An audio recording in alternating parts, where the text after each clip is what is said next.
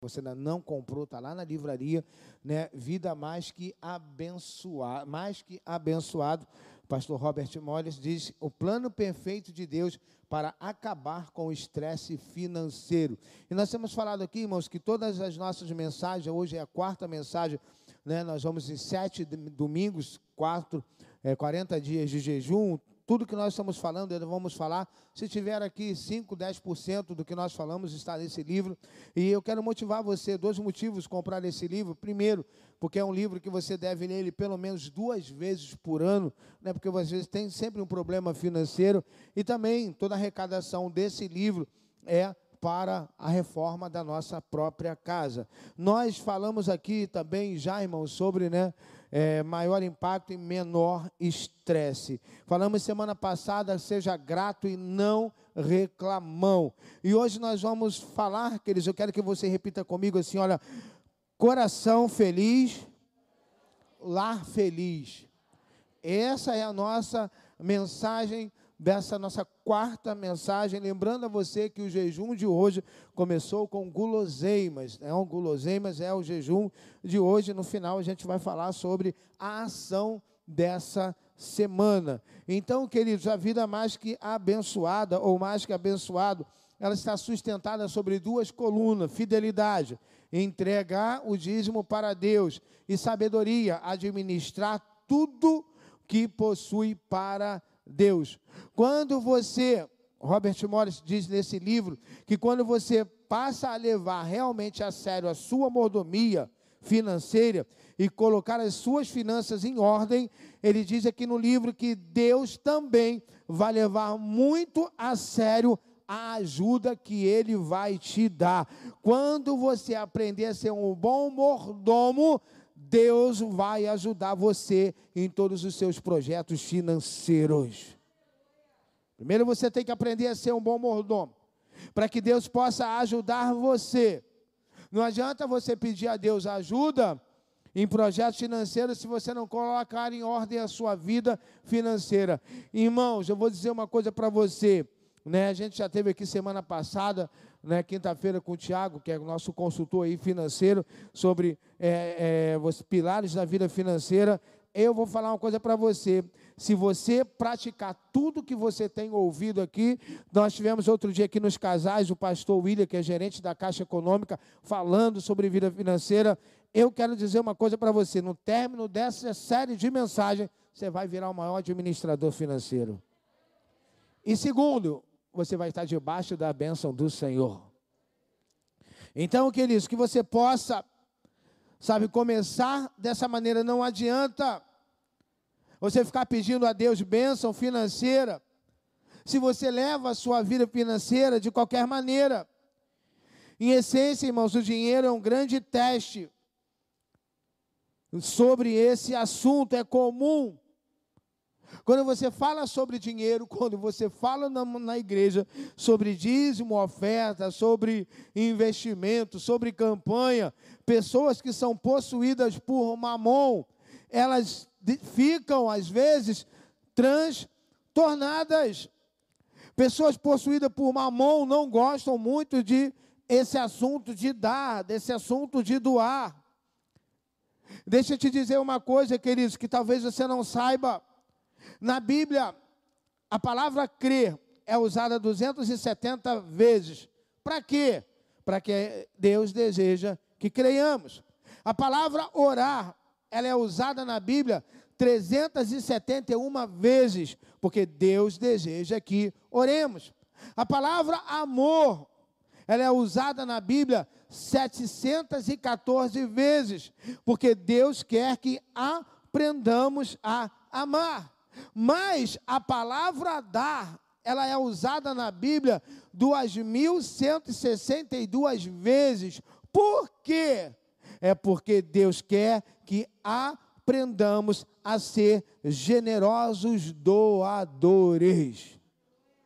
Irmãos, a palavra dar, ela supera todas as outras palavras que eu citei aqui.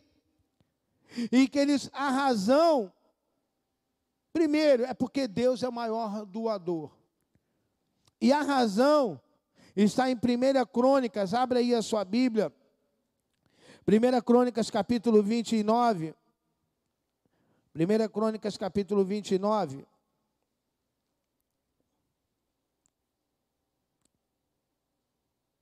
Versículo 14. Mas quem sou eu e quem é o meu povo para que pudéssemos contribuir tão generosamente como fizemos? Aí o que, que Davi diz? E tudo vem de, e nós apenas te damos o que vem das tuas. Ô oh, querido, quando você trouxe aqui dízimo e oferta, você trouxe, porque Deus colocou nas tuas mãos. Tudo que você faz é porque Deus coloca nas tuas mãos. E às vezes nós queremos nos vangloriar de certas coisas, mas tudo que temos vem das mãos do Senhor. Foi Deus que te deu o dinheiro para você comprar essa roupa. E por falar nisso, diga para quem está ao seu lado, para descontrair, olha, você está bonito hoje, hein? Aí você não aceita e diga, eu sou bonito. Não aceita não, eu não estou, não, eu sou. Negócio que estou e amanhã não está. É porque, irmãos, a mordomia, por que a mordomia é tão importante? Se você não for um bom administrador, não terá nem para si e nem para doar, nem para ofertar, sabe, com alegria e nem para com prazer administrar para sua família. Nós vimos nas três primeiras mensagens dessa série para você viver com mais impacto ou menor estresse. Na segunda, nós falamos sobre mais que orçamento. Semana passada falamos seja grato e nunca reclamão. E hoje queremos falar sobre o coração feliz, lar feliz. Não adianta você querer ter um lar feliz se você não tiver um coração feliz. E hoje Deus vai transformar esse coração no coração mais feliz e você no maior mordomo que o evangelho já viu. Salmo 128, versículo 2. Salmo 108, 128, versículo 2. Salmo 128, versículo de número 2. Deus tem coisa boa para você essa semana, irmãos. Mas eu estou crendo que vai ter gente aqui que vai chegar domingo aqui contando uma benção em relação à sua vida. Alguns receberam, outros não. Mas como eu sou legal, vou dizer, vai ter gente aqui que domingo vai chegar contando sobre uma bênção na sua vida.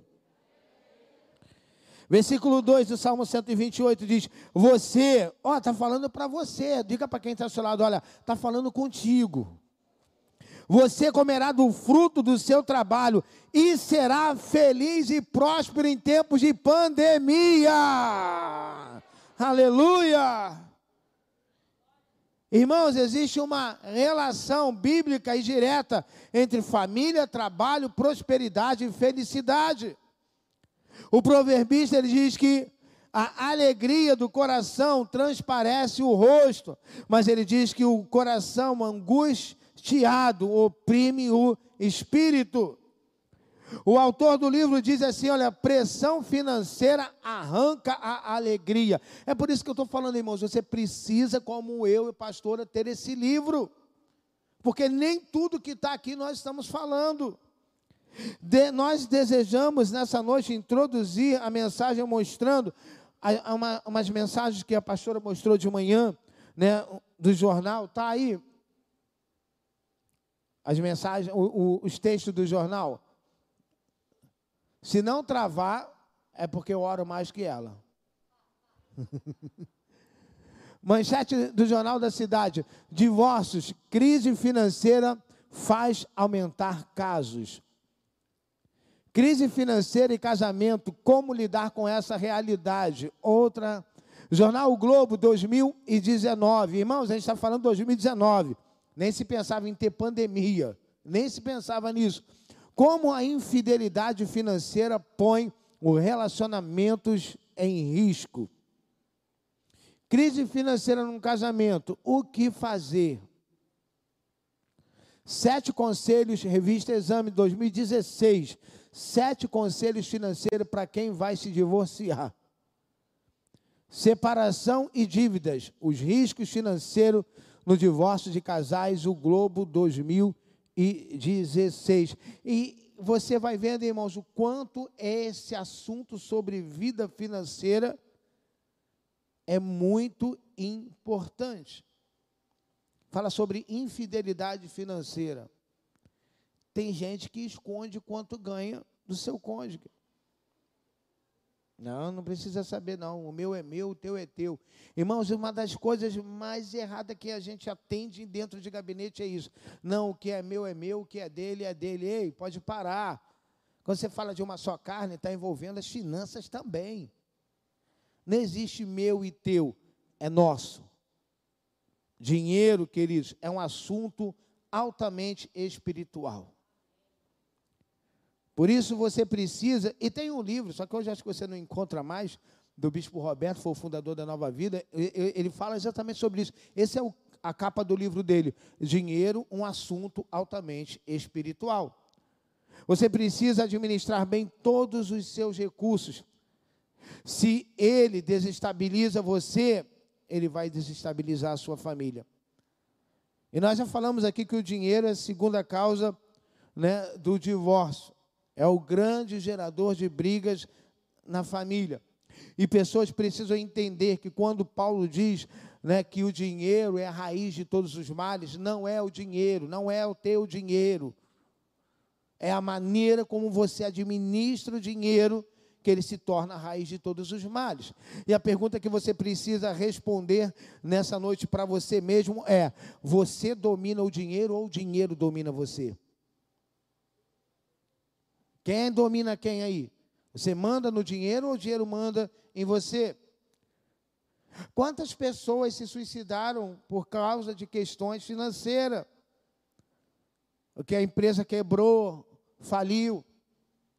Quantas amizades foram quebradas por questões financeiras? Você não pode permitir que a má administração dos seus recursos destrua a sua paz e alegria e, consequentemente, a sua casa. Irmãos, nunca gaste o seu dinheiro antes de recebê-lo. Tem pessoas que já comprometeram o seu décimo terceiro, ainda nem virou semestre, nem chegou. Tem pessoas que antes do salário chegar nas suas mãos já gastaram tudo. Irmãos, tem pessoas que não conseguem sentir o gosto do seu salário porque já foi. Pessoas que se endividam porque gastam, achando que a venda já estava certa. Não, já fiz esse negócio, já está certo. Aí acontece um imprevisto, a pessoa devolve a mercadoria, a pessoa não assina o contrato, arrebenta. Isso se chama má administração. Não é uma boa mordomia, irmãos. Porque a boa administração, ela primeiro recebe, depois ela avalia aonde vai gastar, aonde vai investir.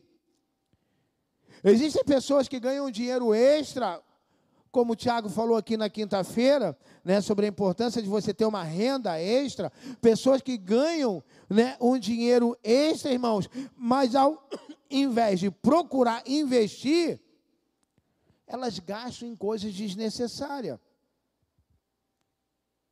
O pastor William mostrou aqui, quando ele teve alguns meses aqui palestrando sobre o casais, sobre uma senhora que, com auxílio emergencial, ela montou uma empresa de quentinha e ela passou a ganhar 6 mil reais por mês, quanto teve outras pessoas que pegaram o seu auxílio emergencial e fizeram churrasco, nada contra churrasco. Se você fizer na sua casa, me chama que eu vou e ainda vou levar uma galera. Mas, queridos, um pegou o seu auxílio emergencial de 600 reais e multiplicou ele para 6 mil reais. O que, que é isso? Uma boa mordomia, uma boa administração. Muitas pessoas gastam dinheiro que não têm para comprar coisas que não precisam, diz Will Smith, para impressionar pessoas que não gostam. Investir Benjamin Franklin, jornalista, cineasta e diplomata, Ele diz assim: olha, investir em conhecimento rende sempre os melhores juros. George Horace era um jornalista e autor, editor norte-americano. Veja o que ele diz: é bom ter dinheiro e tudo que o dinheiro pode comprar, mas também é bom fazer um check-up de vez em quando para se certificar de que você não perdeu as coisas que o dinheiro não pode comprar. Ele não pode comprar a sua paz. Um administrador, irmãos, incompetente das suas finanças causa mais problemas conjugais do que qualquer outro fato isolado, diz o autor do livro Mais que Abençoado. Você nunca deve aceitar a tentação de que comprando bens materiais você estará comprando felicidade. Eu já vi casos de pessoas que vão, não, eu preciso sair, eu preciso comprar. Ela não precisa orar, não, ela precisa comprar. Ela acha que para ser feliz ela tem que comprar coisas materiais. Isso é uma mentira, irmãos. Não, se eu comprar, eu vou ficar feliz. Isso é uma mentira do espírito de Mamon. Sabe por quê? Milionários lutam com depressão, suicídio, tristeza, isolamento. Quantas pessoas, artistas, jogadores de futebol, que dinheiro não é o problema, se envolveram com drogas. Então, irmãos, não é isso que traz a satisfação. Deixa eu abrir um parênteses e dizer para você uma coisa: a nossa satisfação precisa estar em Deus. A nossa felicidade precisa ser nele. Porque quando Ele é a minha felicidade, quando Ele me satisfaz, eu não vou tentar procurar numa coisa material algo para só me satisfazer. Primeira carta de João, primeira epístola de João, capítulo 2, versículo 16. 1 João 2, 16 e 17 diz: Pois que tudo que há no mundo, a cobiça da carne, a cobiça dos olhos e a ostentação dos bens, não provém do Pai, mas do mundo. O mundo e a sua cobiça passam, mas aquele que faz a vontade de Deus permanece para. Provérbios 27 e 20 diz assim: Olha, os olhos do homem nunca se satisfazem. Nada pode te satisfazer plenamente, senão a satisfação no Senhor. A capacidade, diz o autor do nosso livro Mais que Abençoado, a capacidade disciplinar de retardar a gratificação e esperar por algo que desejamos é a das mais raras de nossa cultura. Deixa eu te dizer uma coisa: não compre nada por compulsão para sua família. Tem gente que compra por compulsão. Às vezes, não, ah, vou levar isso aqui para o meu filho. Ah, vou levar isso aqui para o meu marido. Ah, irmãos, eu vou repetir e acrescentar algo. Não compre nada para sua família por compulsão. Compre por oração. Se você fizer isso, a coisa vai melhorar. Sabe? Há pessoas que compram coisas por compulsão. Porque antes de você comprar, você não olha, Senhor, eu devo comprar isso? Senhor, será que realmente isso é necessário? Administrar a sua casa, irmãos, com um bom orçamento, levará a sua família a ser mais criativa, integrada, mais unida. A má administração tem criado sérios problemas em muitas famílias e sobre finança para os seus filhos, lidere pelo exemplo. Eles estão vendo como você lida com a questão financeira. Seus filhos veem como você gasta, investe, doa, aplica, lida com dinheiro. Qual é o lema da sua casa? Em casa, o lema é mais importante do que você falar sobre dinheiro, irmãos. É como você faz com o dinheiro. Quando seus filhos casarem, o que eles vão levar para o casamento em relação à vida financeira?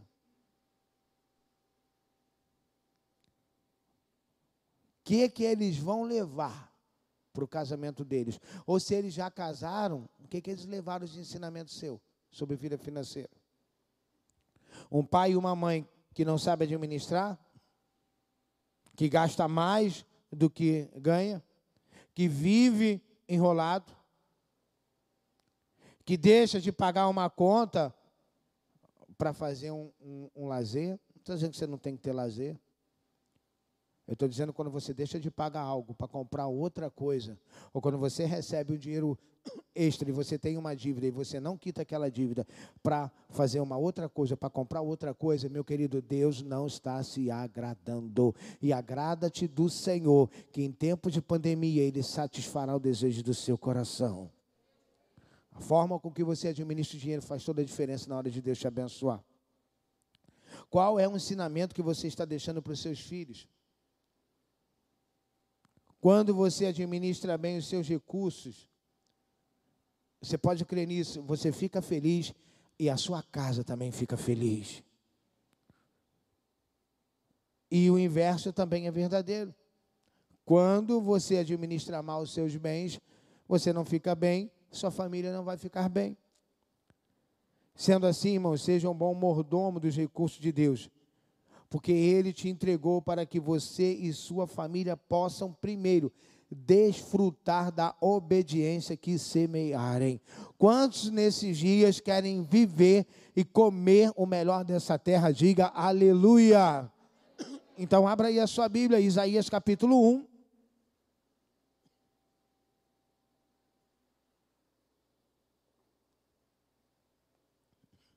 Isaías 1,19. Se vocês estiverem dispostos a obedecer, comerão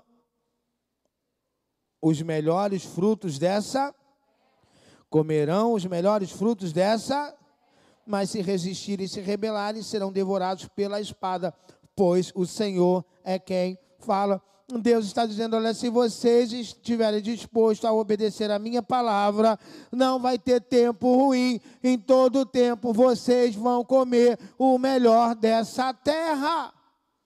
Então, comer o melhor dessa terra não depende de Deus. Comer o melhor dessa terra depende da minha obediência a Deus. Eu obedeço e o melhor vai chegar até a mim, até você. A questão é tão simples, mas a gente complica aquilo que é simples. Nós precisamos desfrutar da obediência, irmãos. Seja um bom mordomo dos recursos de Deus, porque Ele te entregou para que você e a sua família possam o quê? Irmãos, para que, que Deus quer nos abençoar? Não é para reter, é para abençoar seus familiares. 1 Timóteo, capítulo 5. Irmãos, isso aqui é algo eu acho magnífico para a nossa vida. 1 Timóteo 5,8 diz que se alguém não cuida de seus parentes, especialmente os de sua própria família, negou a fé e é pior do que um. Se você for um bom mordomo, você será abençoado ao ponto de você poder abençoar seus filhos, seus pais, seus irmãos, seu tio, sua tia, seus primos, porque Deus vai atulhar o teu celeiro.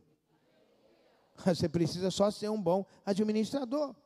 Não adianta orar pedir para que Deus abençoe você, para que você ganhe muito dinheiro, para você abençoar as pessoas, se você não sabe administrar o que você tem. Lembra do que Jesus disse? Se você é fiel no pouco, eu vou te colocar sobre o. E quando a gente fala de fidelidade sobre o pouco, queridos, é saber administrar o pouco. Porque não tem como você ir para o muito se você não sabe administrar o que você tem. Eu já falei aqui várias vezes, vou repetir de novo. Você ganha pouco ou você gasta muito? Porque para de se enganar com esse negócio, quando você ganhar mais, a coisa vai melhorar. A coisa só vai melhorar se você está sabendo administrar o pouco, irmãos. Porque se você sabe administrar o pouco, Deus olhou e viu, opa, esse aí eu posso confiar, esse aí tem um coração generoso. Anjo, leva as bênçãos financeiras para a vida dele. Outra coisa, queridos, que Deus quer nos abençoar para que os missionários, para abençoar os missionários no campo, queridos. Quando a gente fala de missionário no campo, a gente às vezes pensa logo na África. Legal, Mas, irmãos, tem muito missionário no sertão, no Nordeste, sertão da Bahia, no Ribeirinho, que está precisando de ajuda. E eu quero lançar uma palavra profética e declarar que a nova vida do Caxambi será um canal de bênção para muito missionário aí fora. Sem que a gente saber quem é missionário, está pregando a palavra, nós vamos financiar, porque eles estão levando o reino, pregando as boas novas. De repente você deseja ser um missionário, que Deus levante você, outras pessoas, que Deus levante pessoas que tragam recurso financeiro para que a gente invista nas pessoas, porque o reino é sobre pessoas. O reino é sobre vidas. Você não vai entrar no céu com o seu cartão de crédito, que as mulheres digam glória a Deus. Os homens mais felizes ainda. Mas, irmãos, a desconto aí que eu acho que vai ter algumas irmãs que vão perguntar, não tem uma banquinha aqui não. Onde, onde é a rua de ouro? Mar de cristal. Irmãos, abençoar os da fé. Abençoar os mais necessitados. 2 Coríntios, capítulo 2. A Bíblia toda ela é rica, você concorda comigo? Mas esse texto aqui me deixa apaixonado. 2 Coríntios 8, Coríntios 2, versículo, 2 Coríntios 8, versículo 1 ao 4. Agora, irmãos, queremos que vocês tomem conhecimento da graça que Deus concedeu às igrejas da Deixa eu dizer uma coisa para você antes da gente continuar a leitura. Quando você estudar sobre a igreja da Macedônia, você vai descobrir uma coisa. A igreja da Macedônia tinha sobre a vida deles a unção da liberalidade. Era uma igreja que era liberal. Vamos continuar. No meio da mais severa tribulação, a grande alegria e extrema pobreza deles transbordaram em rica generosidade, pois dou, Paulo falando, eu estou dando testemunho que eles deram tudo quanto podiam, e até além do que podiam, por iniciativa própria, eles nos suplicaram insistentemente o privilégio de participar da assistência aos. Eu vou repetir algumas coisas aqui, acompanha de novo aí, deixa aí no telão. Por iniciativa própria, eles nos fizeram o quê? Suplicaram, tá ali? Eles, você pode ler aí comigo? Eles nos Vamos lá, mais forte. Ele nos insistentemente o que? De irmãos. Aqui é o contrário. A gente fica insistindo para você participar de um lugar que vai transformar vidas. Essa igreja da Macedônia era a igreja mais pobre. É isso que me admira. Eles eram de uma pobreza tremenda, ao ponto da consciência de Paulo falar: não, as igrejas da Macedônia não têm que participar. Por quê, Paulo? Cara, olha a condição financeira dessa igreja. Macedônia mal, vamos dar um exemplo. Macedônia mal consegue pagar suas contas. Vamos supor que Macedônia pagava aluguel. Olha, Macedônia mal consegue pagar seu aluguel. E diz que eles insistiram. E o interessante é que eles insistentemente, o privilégio, eles falam, Paulo, nós queremos ter o privilégio de participar. Paulo, a gente quer que fique na, registrado na história que nós ajudamos a igreja de Jerusalém e da Judéia. É isso que nós precisamos entender, irmãos. Quando a igreja inaugurar, você poder entrar lá com alegria e dizer: Eu participei disso aqui.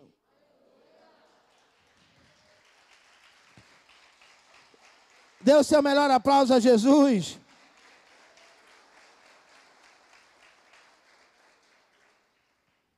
Quando você vê uma vida se rendendo, você vai dizer: Eu colaborei para essa vida se render nesse lugar. Quando você vê que a gente parou de pagar aluguel e começar, irmãos, eu estou falando para Deus que eu quero no futuro próximo, a gente começar a colocar em prática o nosso projeto de uma creche. Creche não para ganhar dinheiro, mas para abençoar a família que às vezes não tem aonde deixar seus filhos. E não vai para aí, nós vamos invadir com outros projetos sociais. Tem algo que está dentro dessa campanha aqui, desse domingo, que eu não vou antecipar, que nós vamos fazer, que se, antes da gente inaugurar, nós vamos fazer algo. Eu vou ver se vai encaixar certinho aqui, que está dentro de uma dessas séries daqui para frente que a gente vai estar tá fazendo. Irmãos, esse texto é maravilhoso. Se você, você quer aprender a administrar suas finanças, diga glória a Deus. Estude sobre José. Você quer aprender sobre generosidade, diga aleluia. As igrejas da Macedônia dão um show. Sobre administração financeira, vai no Velho Testamento, aprenda com José. Sobre generosidade, é aqui, irmãos. Como eu falei, era uma igreja muito pobre. E Paulo diz que nessa pobreza abundou a riqueza da sua generosidade. Eu aprendo, irmãos, com as igrejas Macedônia, que generosidade não tem nada a ver com aquilo que eu possuo ou que eu deixo de possuir. Generosidade é algo que está no meu coração, é ser generoso, porque a natureza de Deus é generosidade. Ele doou. Ele, e outra coisa, irmãos, ele está dizendo: olha, eu dou testemunho de que essa igreja, mesmo com toda dificuldade, eles deram tudo quanto podiam, e Paulo diz, até além do que podiam. Até além do que podiam. Será que nós, quando eu li esse texto, eu me perguntei: será que eu estou fazendo além do que eu posso? Ou eu estou fazendo só aquilo que eu posso? Ah, eu doei meu carro, mas é só isso que eu posso? Ou eu posso fazer além do que eu posso? Ele está dizendo: olha, eles fizeram além do que podiam. Paulo está dizendo que aquele povo, aquela igreja sem condições, vai além do que podia. As igrejas da Macedônia, elas entenderam que não queriam deixar a oportunidade de serem abençoados, abençoando o reino de Deus. É isso que às vezes nós precisamos entender. Quando nós investimos na igreja, na obra, eu vou ter que ser repetitivo e dizer para você: estamos investindo em vidas, em pessoas, em famílias, em crianças. O Evangelho é a cruz, irmãos, e a cruz é a maior expressão de amor. Para que nós estivéssemos aqui, muitas pessoas, igrejas, amigos, pessoas que a gente nunca conheceu. Passava lá na porta na José Bonifácio, onde a gente começou. Diz, olha, eu queria trazer uma oferta aqui, porque eu sei que aqui vai ser uma igreja. Pessoas que nunca entraram lá na inauguração e nem aqui, investiram no lugar chamado Reino dos Céus.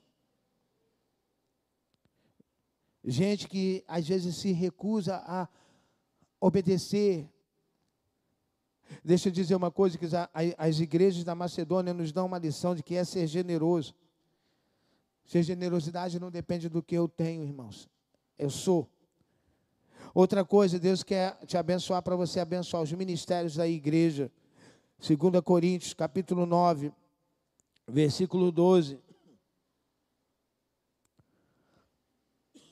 O serviço ministerial que vocês estão realizando não está apenas suprindo as necessidades do povo de, mas também transbordando em muitas expressões de gratidão a. Ele estava falando sobre abençoar ministérios, irmãos. E se você está indo para um lugar né, maior, como nós estamos indo para um lugar maior, claro que o investimento é maior. O investimento no louvor, no kids, na mídia, nos casais. Né? Quantas pessoas, irmãos, investiram aí nesses, né, esses tripés de câmera? Teve gente que abençoou. Cada tripézinho desse custa mil reais, queridos. Então, quando Deus nos abençoa, não é para reter. Ele quer abençoar, irmãos, os seus. Você é povo de Deus e Deus quer te abençoar. Grava isso com prosperidade. Versículo 10 desse 2 Coríntios 9.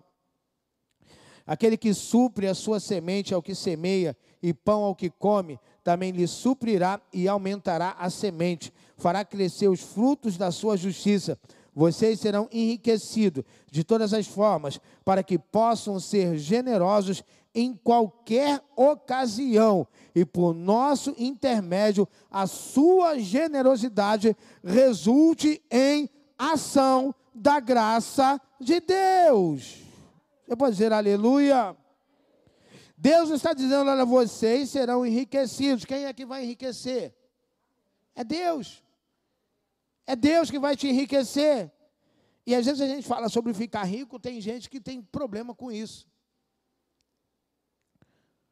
Quantos aqui querem enriquecer? Não tem problema com isso, não, irmãos. Não tenha problema com isso. Até porque eu vou dizer uma coisa para você: Deus, Ele ama o pobre, mas Ele não criou a pobreza, porque Ele é o Deus do ouro e da prata. É a mesma coisa, Deus ama o pecador, mas Ele não ama o pecado. E aqui Ele está dizendo para que resultem quando você administra com zelo e com prudência, abençoando a sua família, a sua liderança, os necessitados e a obra de Deus em geral, você será abençoado com a prosperidade da generosidade. Porque quem planta generosidade, mais cedo ou mais tarde, vai colher prosperidade. Creia, irmãos, que para quem é generoso nunca vai faltar, pois Deus tem prazer em liberar os tesouros escondidos do céu. Para quem é generoso, Deus aumenta a sua sementeira. Ah, o generoso, o provérbio diz que o generoso será abençoado. Para os generosos, irmãos, as janelas dos céus permanecem 24 horas abertas. Quando você entender que administrar bem é algo espiritual, você passa a cuidar bem desse teste. O mandamento que eles é desfrutar dos seus benefícios direto com a sua família. Um lar feliz, primeiro ele passa por um coração feliz. Um lar feliz passa por uma boa mordomia, por uma boa administração. Creia nisso, queridos. Dinheiro é um assunto altamente espiritual. A forma com que você administra os seus recursos faz toda a diferença na sua casa. A forma com que você administra os seus recursos faz toda a diferença na sua vida, sabe, espiritual, faz às vezes diferença na sua vida profissional. E Deus tem te dado esses dias a oportunidade, não apenas de ouvir, porque não adianta você estar aqui todos esses domingos ouvindo, se você não colocar em prática. E eu creio o seguinte: Deus ele quer sim confiar em você, para que ele possa encher você de bênção financeira, porque ele sabe que você é um grande administrador e um administrador generoso. Quem foi abençoado nessa noite, diga glória a Deus. Então, volte semana que vem para a nossa quinta mensagem dessa poderosa série, que nós vamos falar sobre o grande lucro. E a ação dessa semana, queridos, você vai todos os dias dessa semana, começando amanhã, você vai tirar uma hora do dia com a sua família e você vai orar pela vida financeira da sua família. Se você tem uma empresa, você vai orar pela vida financeira da sua empresa. Se tem alguém desempregado na sua casa, você vai orar para que Deus abra a porta de emprego. Então, essa é a ação. Não, mas eu já tenho um grupo de vida. Isso é fora as nossas células. Todos os dias você vai escolher um horário para você, um momento, para você, com a sua família, orar pela sua vida financeira tratar planos e cada vez mais estratégias para que os projetos financeiros que vocês desejam venham. Creia numa coisa: se você é um bom administrador, a oração pode todas as coisas. Então, a oração pode fazer vir coisas da onde você menos espera. Quero convidar você a se colocar de pé nessa noite. Que você seja um bom, um bom administrador. Feche os seus olhos. Curve sua cabeça. Coloque, se você deseja, Senhor, se você reconhece que você tem falhado, sabe, nessa área financeira, que você não tem administrado bem os seus recursos, mas se você quer, a partir dessa noite, se tornar um bom administrador, coloque a mão no seu coração, ore, peça ajuda do Espírito Santo. Você que está em casa, está online, diz, Senhor, essa palavra